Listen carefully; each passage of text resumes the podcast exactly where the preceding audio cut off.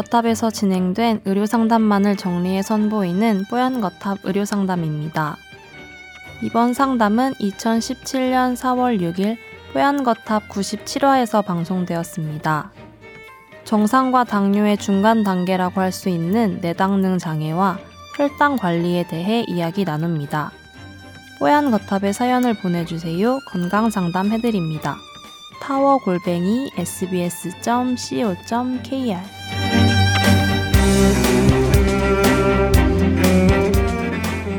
첫 번째 사연입니다. 화양연화라는 아이디 쓰시는 분인데요. 어, 처음부터 쭉 정주행 하면서 들었습니다. 출산 후부터는 휴직을 했는데도 불구하고 더 시간이 없어서 밀려서 듣고 있네요. 라고 이렇게 시작을 해주신 분인데요. 다시 한번 배꼽 인사, 예. 감사하다는 말씀 드리고요. 다름이 아니라 내당증 장애에 관련한 문의 드리려고 메일을 보냈습니다. 아, 지난해 10월에 출산을 했는데 임신성 당뇨 판정도 받았었고, 포도당 먹고 하는 검사에서 수치가 매우 높았지만 달걀, 채소, 고기만 먹으면 수치가 괜찮아서 인슐린 예, 처방은 하지 않은 모양입니다. 식이, 운동 이런 걸로 조절하라고 하고 출산에 성공을 했고 출산 후 다시 검사를 했는데 내당능 장애라고 하셔서 깜짝 놀랐습니다. 지금 현재 공복 혈당 8, 90 정도 유지하고 있는데 주스 같은 걸 먹으면 수치가 갑자기 급격하게 올라간다고 하십니다. 아, 좀 마른 편이시고 나이는 33, 가족 중에 비만 없고 아버지가 내당능 장애가 있고 외할아버지가 당뇨 질환이 있으셨습니다. 아, 걱정을 많이 하시는 모양이에요. 관련해서 도움 말씀을 좀 부탁드린다고 하셨네요. 이분이 지금 우선 사탕이나 뭐 주스나 이런 것들을 먹으면 당이 올라간다고 얘기를 하잖아요. 그죠? 네. 근데 여러분들이 좀 그 잘못 알고 있는 게 우리 무가당 주스라고 해가지고 음. 시큼하게 해서 먹는 주스 있죠? 네. 거기에 당이 없을 것 같습니까? 달지 않으면 당이 없을 거라고 생각하겠지만 사실은 아니니까 물어보시는 거겠죠? 그렇겠죠. 음. 무가당이라서 뭐 과당이 없다고 하지만 다른 당들이 있어서 사실은 이런 주스나 사탕 그다음에 우리 설탕물을 먹는 것 같은 효과가 나면 당연히 바로 당이 쭉 올라갑니다. 어. 네, 그래서 과자도. 그게 무가당이 네. 그 과, 무과당이 아니라 음, 무가 첨가하지 않았다는 거예요 당을. 음. 음. 그러니까, 그러니까- 무가당. 어. 예. 그러니까 원래 과일이 갖고 있는 사과나 음. 배나 이런 데는 그그 과일 자체가 갖고 있는 당이 있는 거죠. 음.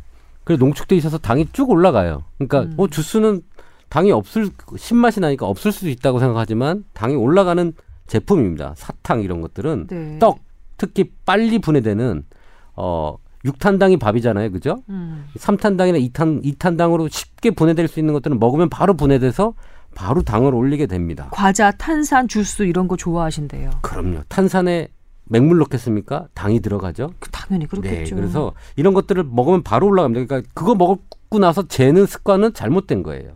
음. 어, 그래서 보통은 자고 일어났을 때 아침에 공복 혈당을 재는 게 중요하죠. 여기 이분이 또 이렇게 물어오셨어요. 요즘에 그 여주물 먹어라 이렇게 추- 충고하는 분도 있고 뭐 뽕잎차를 먹어라 이렇게 충고하는 분도 있고 그러시다고 합니다. 음. 이런 것들이 좀 도움이 될까요?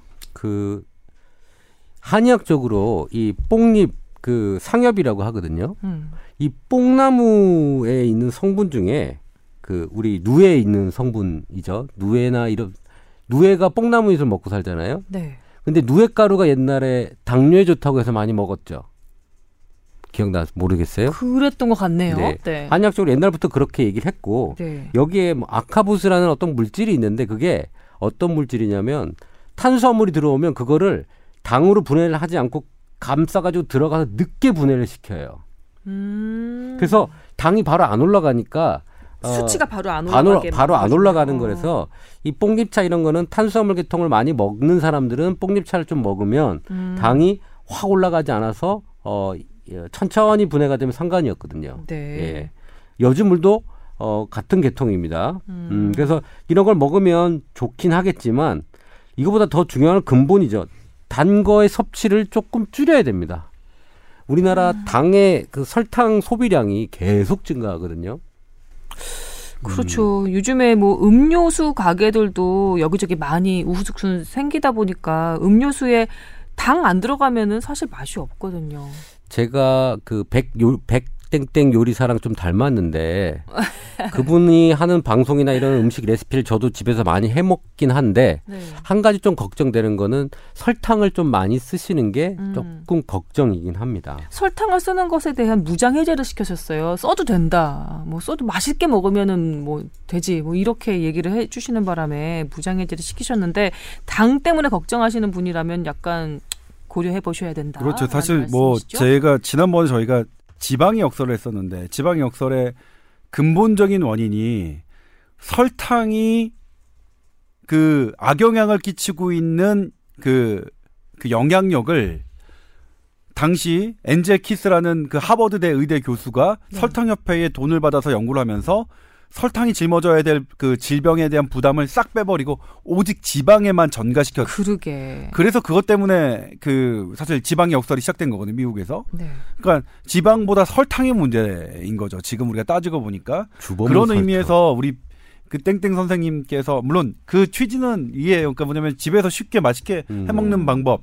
그러니까 백 선생님의 가장 큰 그 공헌은 남자들로 하여금 쉽게 주방에 들어가게 했다라는 거. 음. 사실 뭐 요리를 하는 게 꼭그 그 분도 본인이 남자고 음. 쉽게 할 수 있는 거. 그러니까 누구나 주방은 누구 남녀를 구분하지 않고 누구나 쉽게 들어가는 거지. 그게 반드시 남자는 터부시 되고 이런 게 아니라는 것을 깨졌다는 건 저는 되게 긍정적인 측면으로 봐요. 음. 근데 그럼에도 불구하고 설탕은 안 좋은 거니까 설탕만 조금 덜 쓰시는 그런 레시피를 조금 소개해 주시면 어떨까 뭐 그런 생각 좀 들었어요. 하나 더 걱정이 되는 게 말이죠. 네. 지금 사연 주신 분이 아버지도 내당능 장애가 있고 외할아버지도 당뇨 질환이 있으셨어요. 이분 가족 내력 아닌가? 이 정도면은 유전 질환이라고 봐도 되는 거뭐 아닌가요? 당뇨의 유전성을 많이 얘기하죠. 근데 이 내당능이라는 게 뭐냐면 음. 당뇨병은 아니고 정상도 아닌 중간 단계거든요. 음. 정상도 될 수 있고 사실 당뇨도 될 수 있는 중간 단계예요. 네. 여기서 관리를 잘 하면 음. 안 넘어갑니다. 아. 그러니까 식습관하고 운동하고 이런 것들 해서 당그 우리 당뇨로 넘어가지 않게끔 잘 하셔야 될 것 같다는 생각입니다. 참고로 저도 지금 현재 건강검진상으로는 내당능 장애입니다. 음. 공복 얼마나 공복 혈당이? 한 105, 100 이 정도 아, 나오니까. 정말 어라운드네. 네. 음. 조심하세요.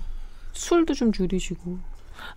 뭐 물론 이제 저는 뭐 그러니까 금식을 하고 그 건강 검진을 받지 않고 항상 건강 검진 받기 전에 한 밤 12시까지 이제 막 아이, 그러면 뭐.